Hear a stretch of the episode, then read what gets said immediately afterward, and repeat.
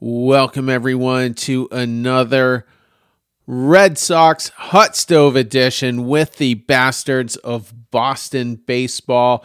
Not a ton of news to go over. We might touch on just a couple of things towards the end, but what we are here to discuss on this episode is which departure of a player was more painful? Was it A, Jon Lester, or B, Xander Bogaerts? So we're going to kind of touch on the components of, of both of them and uh, kind of see where the episode takes us from there. Uh, it's myself, Terry Cushman, and Andrew Dwan on this episode. Andrew, how are you? Doing good, enjoying some uh, rare 65 degree weather out here in Denver today. It was amazing. Had shorts and a t-shirt on. Going to be like 30 tomorrow, but I'll take it. I'll take it today. so, what's the normal high? Would you say? Or in the winter, usually like 40, low 50s if you're lucky. Oh. But yeah, we don't get a lot of snow in Denver, which is nice. And if if you know if we do, it melts by 5 p.m. They don't even plow out here It's kind of weird. Nothing like I expected when I moved out. Yeah, I mean, we drop down into the 40s at night down here in South Carolina, but the days typically get into the 50s or 60s, and we're still seeing 70s uh, at this point as well. But uh, yeah, it's definitely cooled off. So tomorrow, I'm actually going to hang out with a high school friend of mine in the mountains of Western North Carolina. So that's going to be a five hour drive. So. I'll bring. get some snow up there. I think they get some, not a lot, but um, but yeah, couple times a year anyway. So, all right, so let's just kind of get into it. So, I think we're probably going to agree on which one. I mean, they were both painful, but um, which of the two players do you think hurt the most at the time um, they were officially no longer with us?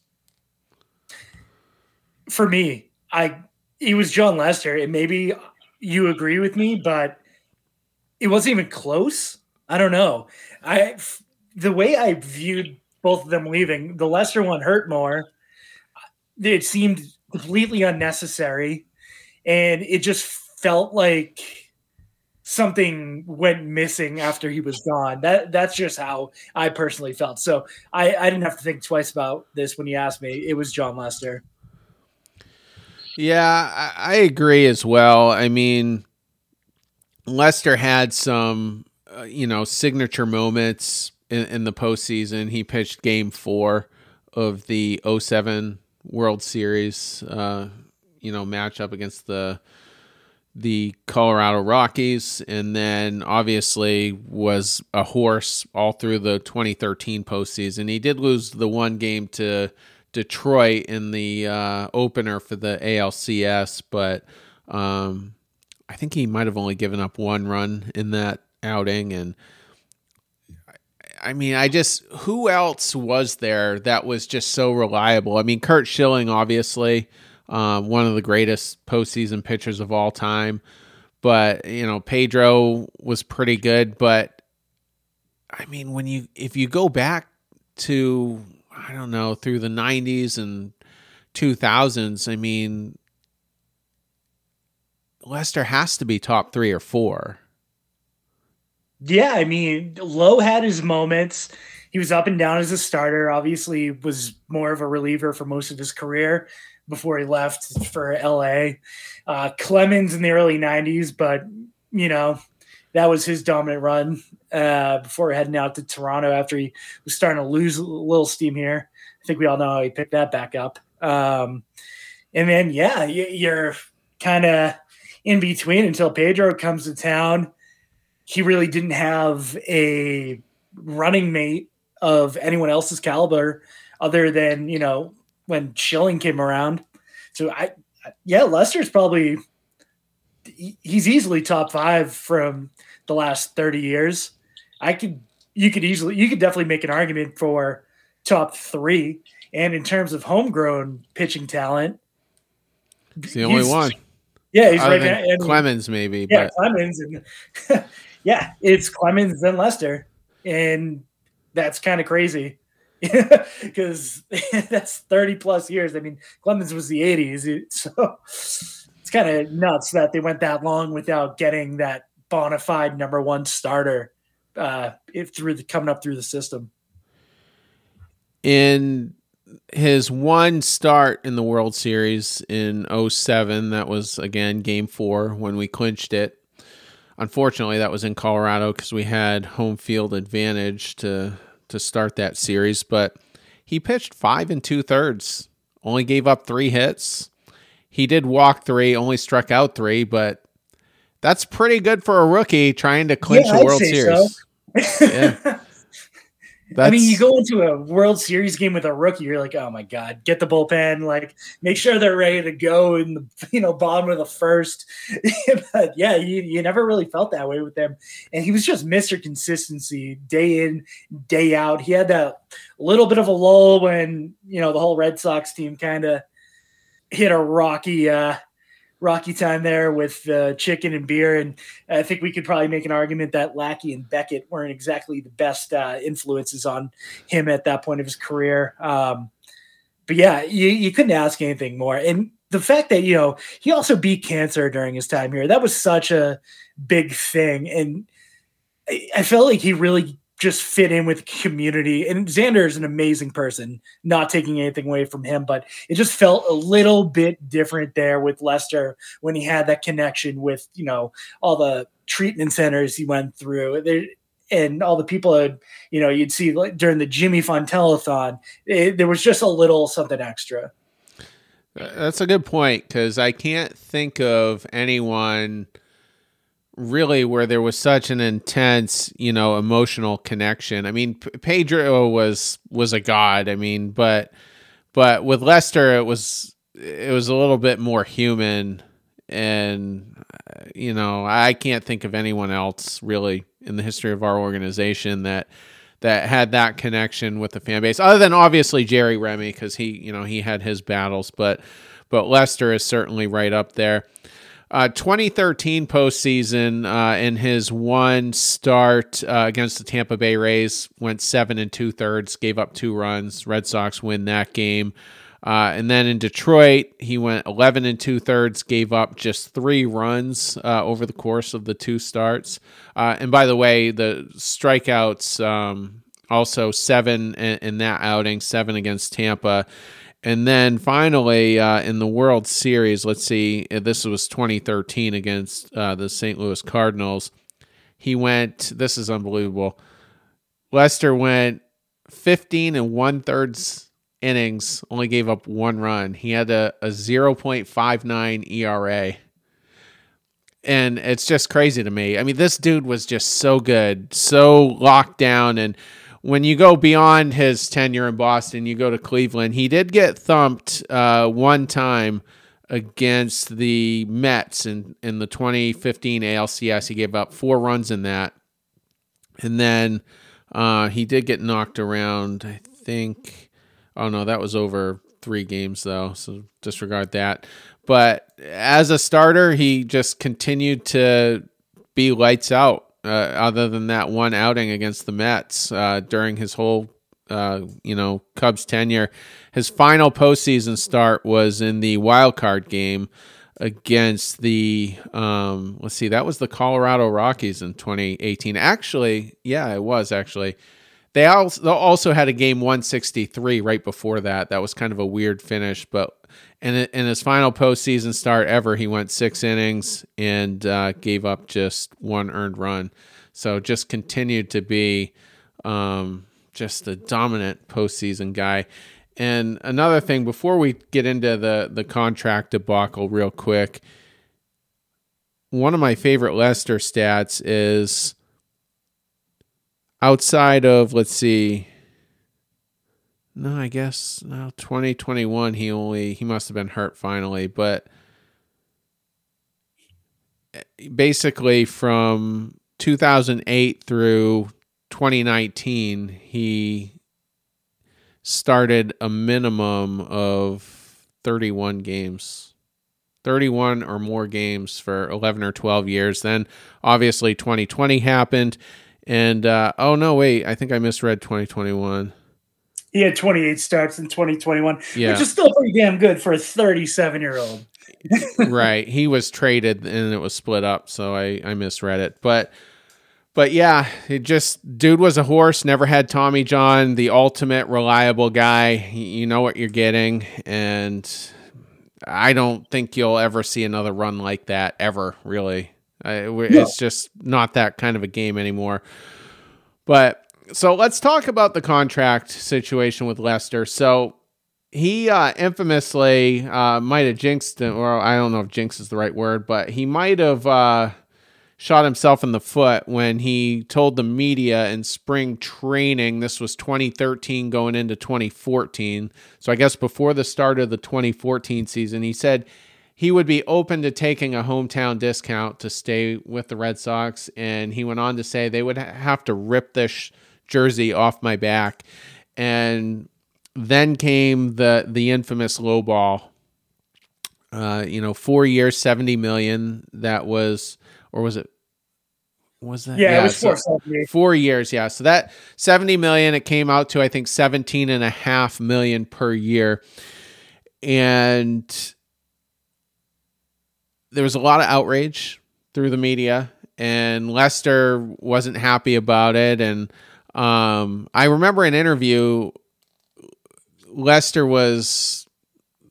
They were asking him about his contract, and I don't know if it was in the clubhouse or, or where it was and you could hear Jake Peavy in the background saying, you know, have have they offered you 85 million yet? You know, just to lowball him a second time. So I mean, Lester, you know, wasn't wasn't happy, and was there any part of you that believed, well, they'll get it right, they'll get it right before the end of the year, they'll get to an appropriate range that everybody's happy, and we'll just forget about this controversy. Absolutely, hundred percent of me believed that he was a thirty-year-old lefty, durable starting pitcher, and this wasn't a farm system that was, you know, ready to pump out like two number two starters at the time. I, thought, you know what, they screwed this up. Larry Lucchino's a freaking idiot, and there's no reason to lose him. That would make no sense, and then they didn't. I was blown away. I thought they would get it right, but it just never happened. And 2014 was not a good year. We basically brought back the whole team from the year before, with the exception of Ellsbury. He had signed with the Yankees, and they were trying to, you know, they were trying to get Jackie Bradley to have a, you know, a, decent rookie year. That unfortunately didn't happen, and the, the whole team just underperformed. Lackey wasn't pitching well. Peavy looked like he was just completely out of it. You know, it looked like his career was about over. He did go on, I think, the next year to have a pretty good season with the Giants, but but it just wasn't it just wasn't a good year. And then at the deadline or or leading up to it, he was traded uh, to Oakland in a one for one deal. We got Yoenis Cespedes. who was an absolute horror show apparently with the coaching staff and What was your favorite Cespedes Red Sox memory? I don't I don't have one. I just can't I barely of a single remember. one. I literally can't remember a single moment. I can't even see him in a Red Sox uniform. Like I, I just can't even I can't even picture it. And then he was ultimately traded that winter, uh, basically in a one for one for Rick Porcello, which I was I I didn't hate that we didn't have Cespedes anymore, but I, I hated that we had Porcello and he was absolute trash that first year, and then somehow you know won a Cy Young the next year. Um, there were probably two good years out of the five for Porcello, but I, I was just never never a fan of bringing him here. Um, but yeah, so basically they traded him. Now, when that happens and you hear Cespedes is coming, and are you still thinking though that well they'll still work it out? I mean, we could still sign him. Yeah, that was all everyone was saying. I mean, I think it was a little bit of denial and false hope. It was just like, oh, well, they're gonna get him. they're gonna get back. They're gonna look great because now we got a we got a left fielder who's gonna mash, and we get Lester back. and yeah, it turns out if you piss people off, uh, you know, badly enough, they don't want to come back and do business with you. That's was my thoughts as well, and I, I remember that night, and it, I I can't remember if it was during the GM meetings or the winter meetings, but Lester, there was a lot of talk that it, it was down to the Red Sox and the Cubs, and the Giants had told someone in the media, one of the big beat writers, Rosenthal Heyman, that we're out of it. Lester has told us we're out of it. And that came around 6 or 7 p.m. that night. So now it's down to the Cubs and the Red Sox. And I was thinking, man, there has to, they have to get this done. And, you know, everybody was mentioning the Epstein connection. Eh, and Epstein obviously had a strong affinity for Lester. And I remember one headline being that, and this was exactly what it was titled one of the teams is tugging on Lester's heartstrings. And I read that as Boston. I, I thought, okay, Boston's, you know, really working hard to get it done. I stayed up pretty late that night. I think I think I finally gave up around 1 or 1:30 and Lester had met with Ben Cherington that night. So I'm thinking, man, this has to be it. And I kept waiting for it, waiting for it. And finally, I gave up, went to bed, woke up the next morning. I think I checked MLB trade rumors and he had signed with the Cubs. And I, I was in disbelief during that whole process. But, you know, if there's anyone that could sell Jon Lester and make this connection of, don't you just hate how shitty Red Sox ownership could be? It's Theo Epstein. I mean, the guy literally left town in a gorilla costume. you know, like if you can bond over just ragging on a previous employer that you hated, you know, with an old coworker, I mean, that that that's the connection right there. Their socks didn't stand a chance, and I don't think Cherington had any sort of connection with Lester on the nearly the same level as Epstein did, and I just, I guess we should have seen it coming. I I didn't, but we should have. This is gross, but it, it is a quote from Epstein. He said he was prepared to soak himself in deer urine if it meant drawing Lester to the team, and that's like a hunting reference. Apparently, Lester is a is an outdoorsman, and um, so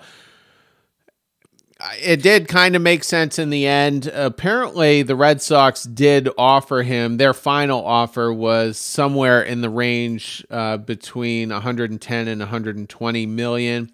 That was the initial range that was believed to would have gotten it done in spring training.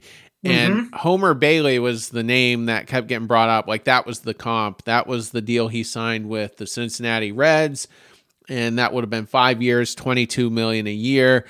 Now that sounds like chump change compared to what some of these guys are getting, but that was a that was a decent contract at that time, and they waited, you know, seven or eight months too late to offer it.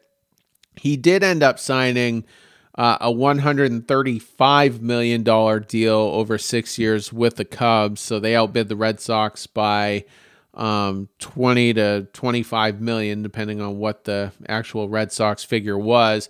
He was also given a $20 million signing bonus, which was going to be paid out over the life of the contract, which is kind of confusing to me because usually they get that money up front. Like, why? Why structure it that way? Why not just have it be, you know, 155 million spread out over six years? But um, but that's ultimately how it crumbled and um, we went on to have a horror show of a rotation um, bill james was heavily involved that season that winter um, and the the ground ball theory was what led to uh, Justin Masterson being brought in. That's what they liked about Rick Porcello. Apparently, Wade Miley had a really strong, uh, you know, really high ground ball percentage.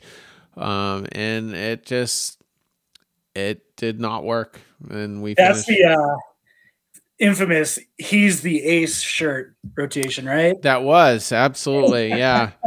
Yeah, all all of them were wearing it. I think that was driven by Buchholz. Oh, I, I thought it was. Oh, I was I was thinking it was a Farrell uh, quote like we have five. It was some. No, no, that was no. John Henry gave the quote. Yeah, oh, yeah. He's like he we was five aces or something. And I think he compared it to the the 2008 team too, which was also hilarious. No, or was it 2012? I can't remember. But he's like, yeah, so good, good times around that. We've got five aces, is what John John Henry said, and uh, and then the shirts came out like you said, and they were all wearing the "I'm the Ace," and Wade Miley of all of them ended up with the most wins that year, which was crazy. Joe Kelly might have been second on that list. Uh, he started a bunch of games, went on a nice little run. I think he was eight and zero oh at one point uh, late in the season, uh, and I think no, he was traded the year before. Yeah, so he probably um, bounced around a little bit, but again, Farrell went on his cancer leave. Lovullo took over, and uh, I think they were the best team in baseball the last two months, but we were just so far behind that it just didn't matter. We still ended up with 70 something wins.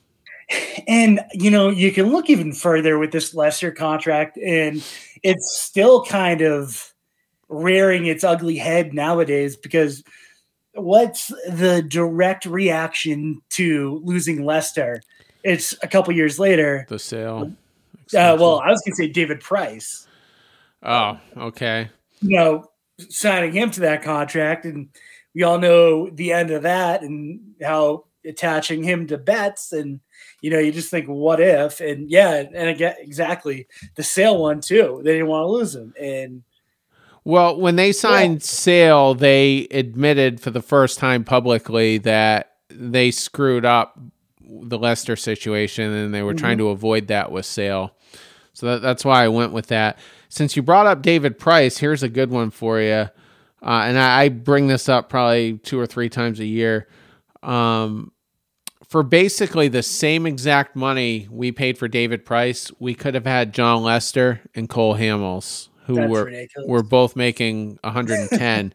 so Price getting 217, Lester and Hamels together would have been, you know, 220. And Hamels was pretty good. Like he was still pretty good at that at that time in his career.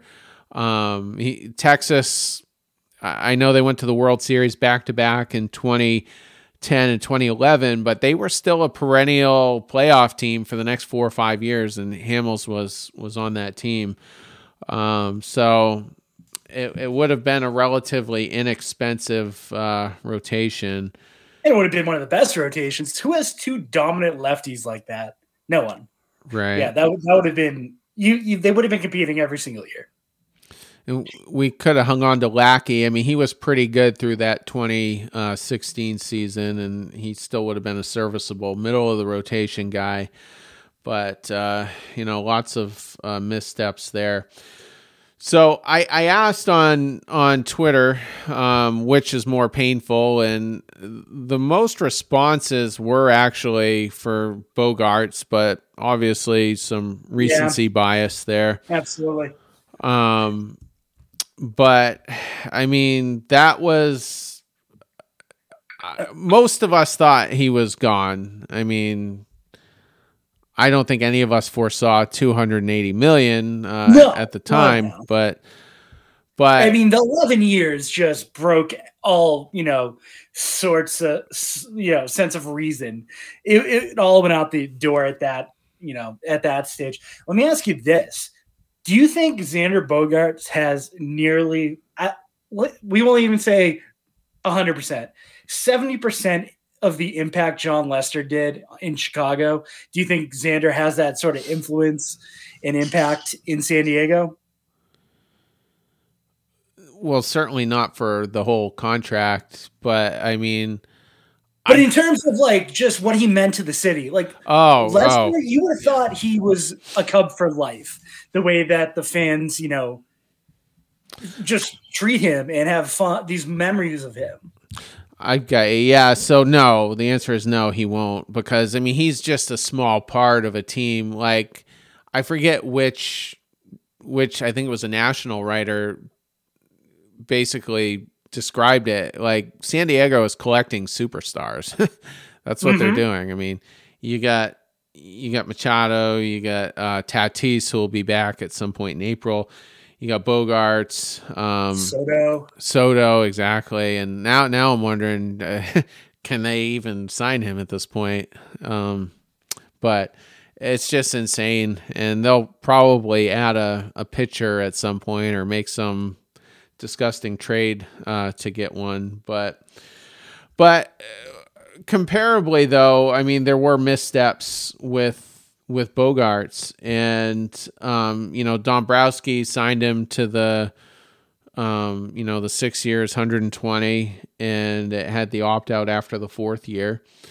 And Xander wasn't really that superstar shortstop when he signed that that initial you know six year deal and then you know things kind of took off uh, especially 2019 um, you know, the first year of that deal. And then I don't really remember what he did in 2020, but 2021 was by far the best season of his career. Mm-hmm. And, you know, coming into this year, I mean, it's debatable on, on, what was actually offered to him. I mean, Heyman came out and said it was, uh, I think, a four year deal uh, it was widely reported in the spring that he was only offered a one-year add-on to the deal at 30 million. Buster Olney gave that same figure this morning um, when he was quote tweeting an article. So, I mean, w- why? I mean, why even offer him that? Like, why not just wait until the off season? Because that's where the optics are are destroying the front office right now. Yeah, and I actually I, I don't know. I think it was just kind of I I don't think they meant to be insulting. I think they were just kind of assuming, you know, we're probably not going to get anything worked out with him. They'll want to hit free agency or kind of give it up one time. Maybe if we just, you know, give a gentleman's offer of a $30 million, you know, added year onto it. I don't think there was any malice intended with it. And I don't know. I am kind of intrigued by this new, you know, they rewrote it to be 4120. Um, what's coming out, coming out now. That I think was from Heyman, and what I, I'm wondering what could have happened there was maybe he was just comparing the new deal to his initial six one twenty. I I think you know it's a possibility that that could have happened, but here's my theory.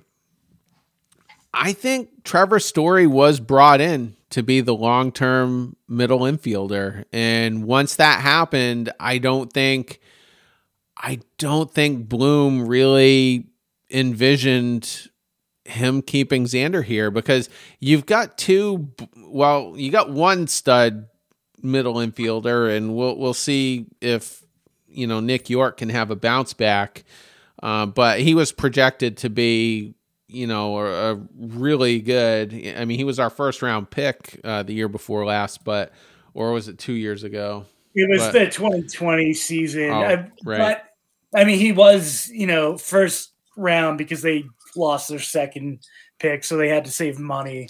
But he, he bounced back in the AFL this year. Luckily, yeah, he had a lot of injuries throughout the regular season. Right. So basically, I don't think Xander was was part of the plan because I mean we're we're in pretty good shape as far as our middle infield goes and I I just think Trevor Story was the was the pivot.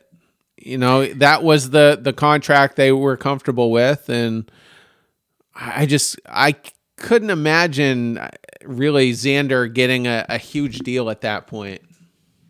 Yeah, you know, I, I do think though we did see this offseason that they did want him back, just judging by the stories that have been written after you know the San Diego announce- announcement came came through. I just when Turner got his, you know, what did he get? Ten years? Eleven? Or no, he got eleven too. you know, that just kind of threw a wrench into everything. And do you think that Philly offers Xander anything close to that if Turner signs with Seattle? Uh, Seattle, San Diego. Do I think Philly would have done it? Yeah. Do you think they off? Do you think Philly gives Xander eleven two eighty? I don't think. No, I don't either. So I wonder what it would have ended up costing Boston to, you know, reach what Xander was looking to maybe give in a little bit of a discount if it came down to Boston and Philly. Let me uh, do some math here. So if Boston came back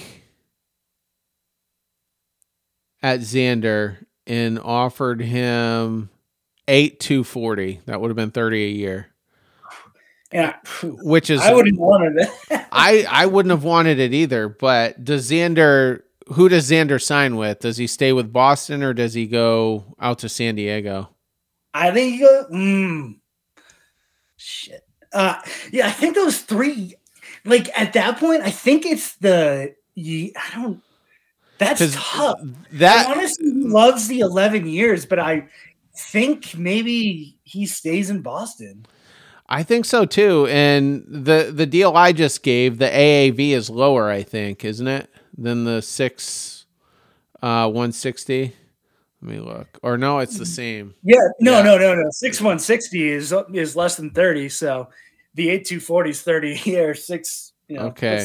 Yeah, so I, I, am higher. I for some reason I thought the AAV was thirty two million with what Boston uh, gave him.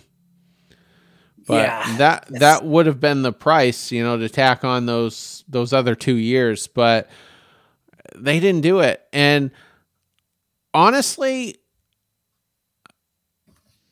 I think they would have been better off saying well they they would have they should have been honest. They they should have been honest and just said, "Well, you know, it's it doesn't really fit with what we're trying to do." Eight two forty is. I think that's ridiculous. I think that's one of the contracts that screwed Boston. I don't like it either. I'm not advocating yeah. for it, oh, but oh, no, I know.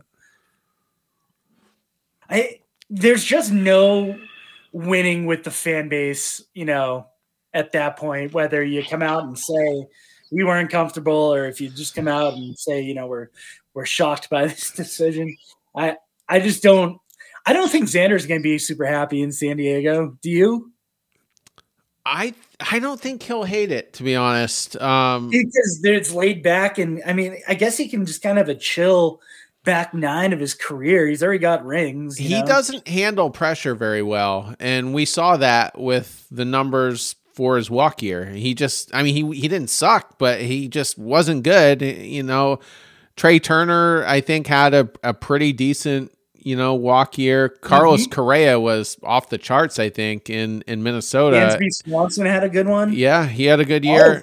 And Xander, not so much. And he's never been a, a postseason guy. I think he did have some moments in in 2021 um, I, I, forget which series that would have been, probably the Tampa series, but um, hasn't really been a great postseason guy. I don't think he handles pressure well. And a lot of Red Sox fans were like, well, let's put the C on his jersey. I don't think he really wants that. I don't think he really would have been comfortable in that role. And now he can go out to San Diego and kind of play behind Manny Machado, who's a very strong personality, very outspoken. Um, Fernando Tatis, you know, I, I don't know if he's outspoken, but he, he gets tons of uh, media attention. Yeah, he's definitely more of a wild card than, you know, a chiseled, you know, veteran that Machado and Xander are. But, you know, they're saying Machado is going to opt out next year. Does that make, does that pivot Xander back into that role? How old is Machado? He's gonna be 30, 31 during his uh, 31 and, he's and gonna get paid. What year is that? Yeah, so he probably could opt out. He oh, he's going to. That's why that they the Padres, their beat writers pretty much said, you know, it's a given. That's why they were looking to bring in a middle infielder this year. Right. Yeah, he was 26 when he signed that deal, so I guess it it does make sense and that that's one of the few mega contracts that's worked out brilliantly. Evan Harper. Yeah, that I mean that offseason no one wanted to sign either and you know that that was the collusion offseason. Yeah. Yep. Um yeah, Harper, you know, the injuries are are you know Those are tough. Yeah. The, he's definitely getting banged up. If he didn't have, you know, this postseason, you know, miracle run that he's going on and or went on and you know the MVP season as well, then maybe you're looking at it a little bit differently. But I think he's kind of. I, I don't think Philly fans would consider it, you know, a bust if he doesn't bring a World Series title there. I think oh, I don't know. I mean, they have to win one at some point. Uh, you know, they have during, to win it this year, right? Well, he, I think they're they're set up for the next probably two to three years pretty good. I don't um, know what Nola and Wheeler have. I mean, that's kind of their window, I would say. Yeah, you know, those two. But I mean, with the prices this winter, I mean, some of these owners are just gonna go nuts, and mm-hmm. uh, it'll be interesting to see if there's a market correction here in a couple years as well. Um, Cohen will get out of two contracts fast. You know, Verlander and Scherzer. I mean, those are short. Yeah. Um, I'm trying to think. Yeah, the Padres are going to be settled down pretty bad no matter what with Tatis and Bogaerts. I'd almost be surprised if uh, if they didn't go after Machado again, but I, the Red Sox won't be in on him. I've kind of softened up on Machado recently. I mean, the dude works. Would they not be though? What's that? I don't know. He, I think Machado. I, it, a lot. To, what you know? What happens with Devers? and you, here's a replacement we that we know can play in the AL East. He was great when he was uh, with Baltimore. With you know he always seemed to do well at Fenway. I don't have the numbers to back that up. He can still play the field. Yeah, he's I mean one of the best defensive third basemen in, in, in MLB. You know, it might make perfect sense that we're talking about in twelve months. Hopefully yeah, not. I don't think so. I mean, I don't think the Red Sox. We might see it with Devers here pretty quick, but I don't think they're going to go near age forty with a player. I just I don't see it. They shouldn't. No one really should. I, I don't but think they will. Like, it seems like they need to now, or else you can't play. If, you know, you're you're not in the no- negotiations anymore. If Casas, you know, goes off this year, they should at least explore it with him. It's like if you don't get these guys signed on pre-arb deals, you might as well just trade them and get an absolute insane package when they have like two years left on their deal. I mean, I, I, I think that's going to be the model. I mean, I think you'll you could see it, like I said, with Casas. You you could see it with Meyer. I mean, he he'll probably be up at some point in 2024. I think if he's in double yeah, 2024 is his yeah pretty much start date. And who knows with these new rules that they have because you know you'll lose the guy gains an extra year of uh, service time if he finishes top two in the rookie of the year vote yeah. So that that has a huge impact as well. Didn't affect the Braves because you know they locked they locked up both Strider and uh, what's his name that uh, Riley. Harris or no yeah no who was who the hell won the Rookie of the Year? I can't even think about it right now. But um, the outfielder, the center fielder. Oh crap! Who is that? I know, right? yeah, I'm drawing a blank. But yeah, the you know the Orioles just lost a year Rutschman, and now he has leverage on a uh, pre-arb deal. So there's going to be a little bit of a, you know, song and dance to these negotiations that the Red Sox should pay attention to uh, as the Orioles go through. But it. I mean, Bloom's in a tough spot. I mean, do you agree he's probably done if we're out yes. of it? Uh, I would say if they have a bad year, if they finish one game out, I don't. I, I think he still gets you know the benefit of the doubt. I, I tweeted this the other day.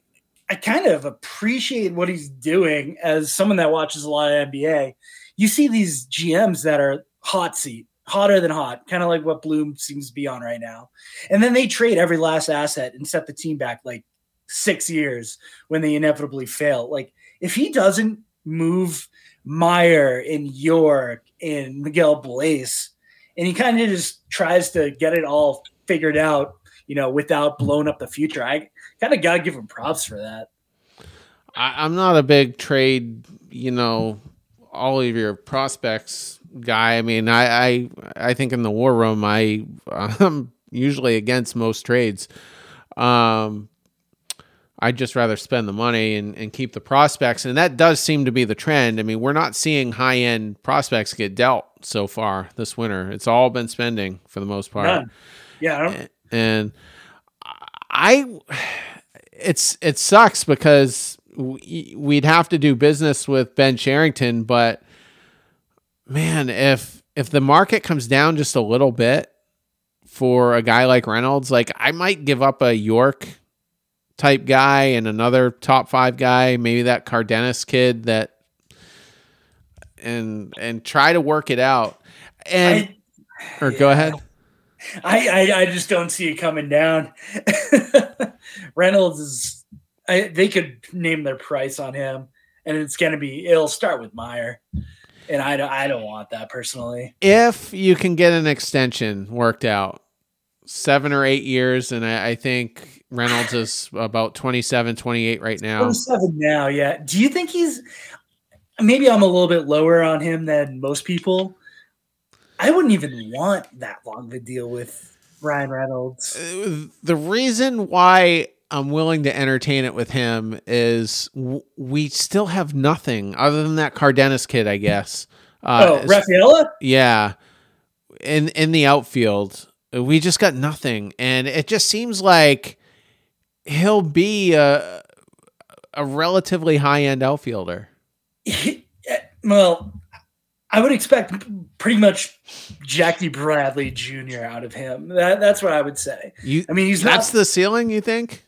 I mean, he's already good ceiling. He, Ceddanne Ceddanne Rafaela is not. Oh, that, that's who you're talking about. All right, my bad. I thought wait, you were talking, about, talking about, I thought you were talking about Reynolds. I was like, oh no no no no. Uh, yeah.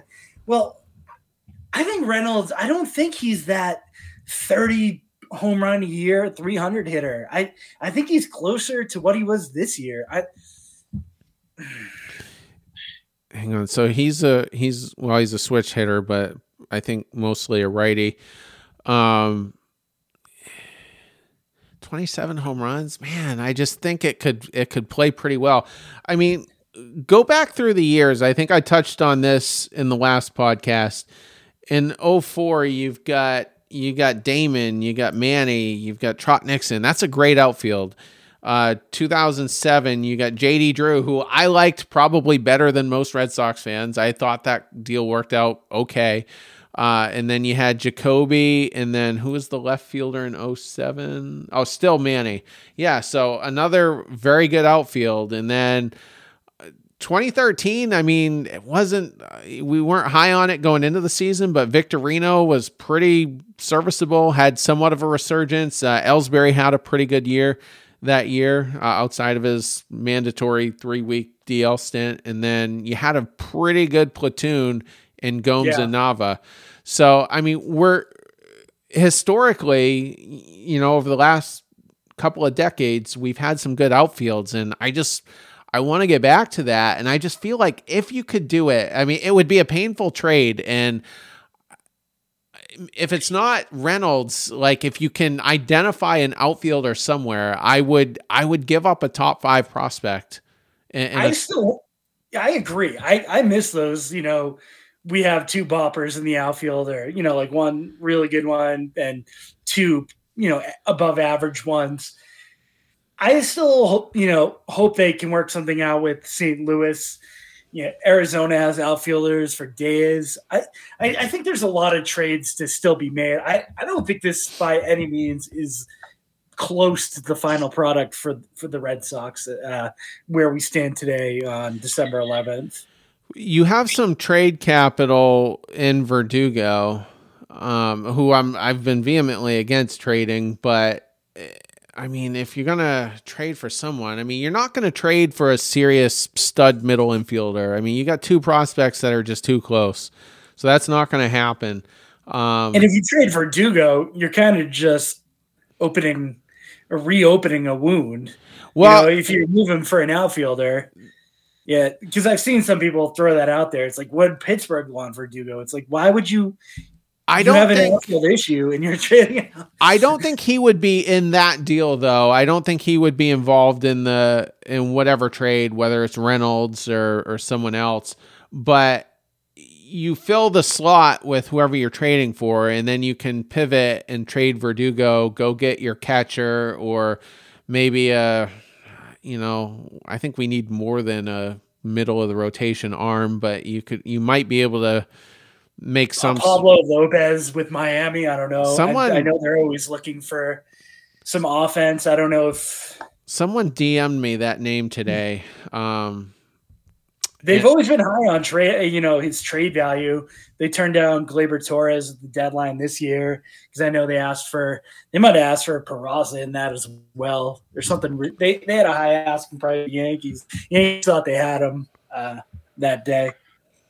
Yeah, I'm, I'm not a huge Lopez fan. He's solid. I don't think his numbers would do extremely well at Fenway. You know, when you look at a you know above 500 teams when he faces the Mets and the Braves, his numbers definitely uh, take a hit compared to when he's beating up on other, you know, the Washingtons of the league. But he'd yeah. be a serviceable worst, probably.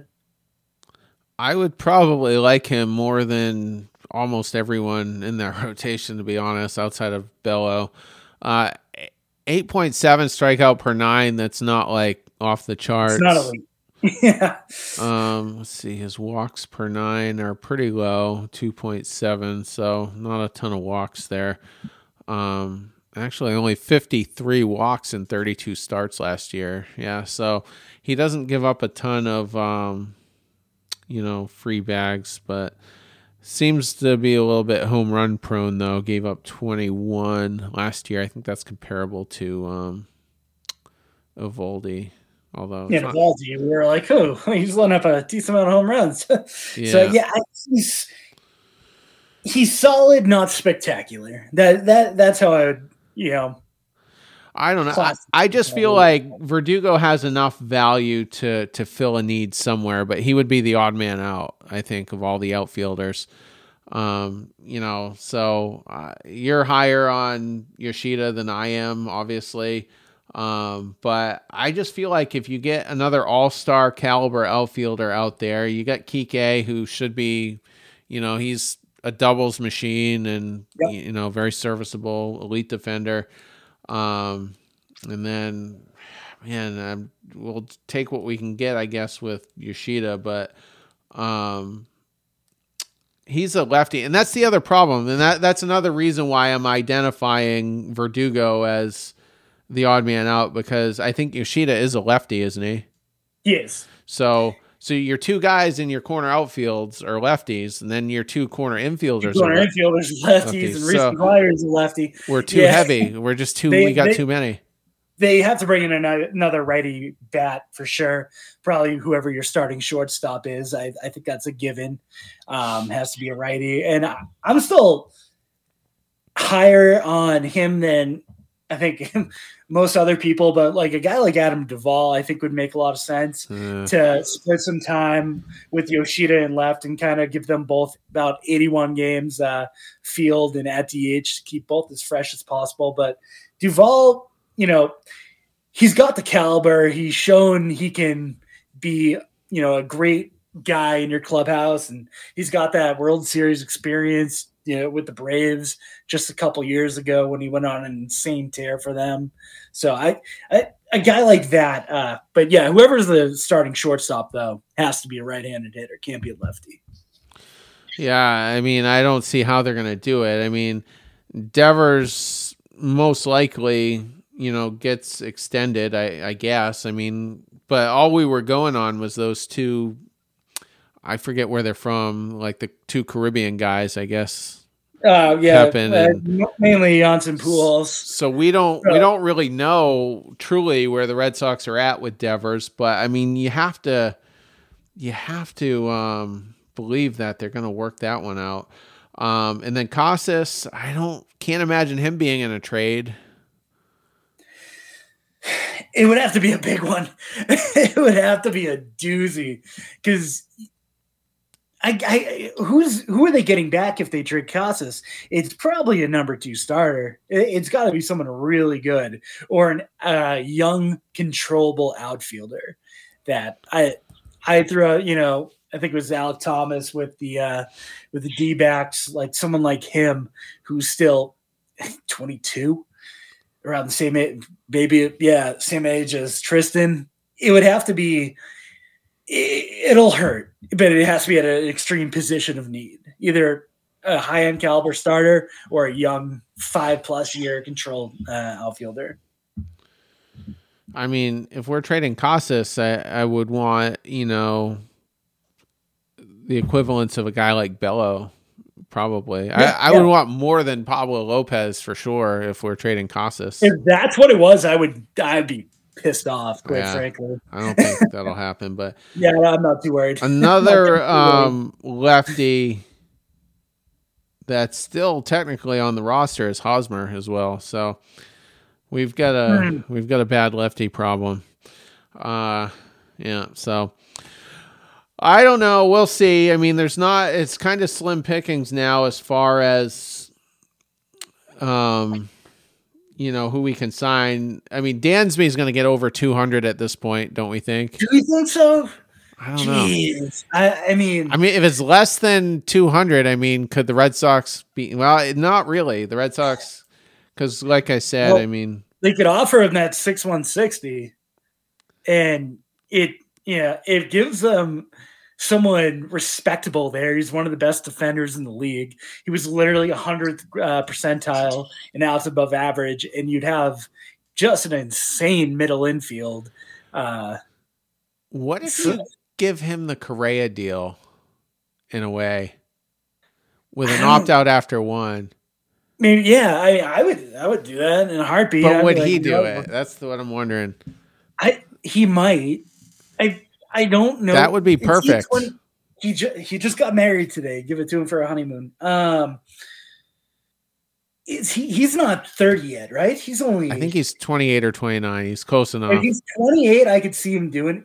Uh, he's going to turn twenty nine during the season or before the season. Uh, he might, because then you're only going in your age thirty season, and who else is hitting the free agent market?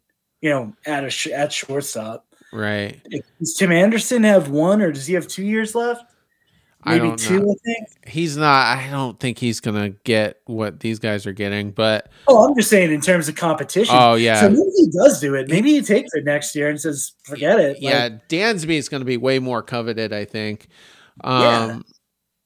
Yeah. So I don't know. I mean, I just wonder if Bloom would explore that because it, it fits our timeline with, um, you know, Yorke and Meyer. And if we get stuck with the whole two or three years, then so be it, you know.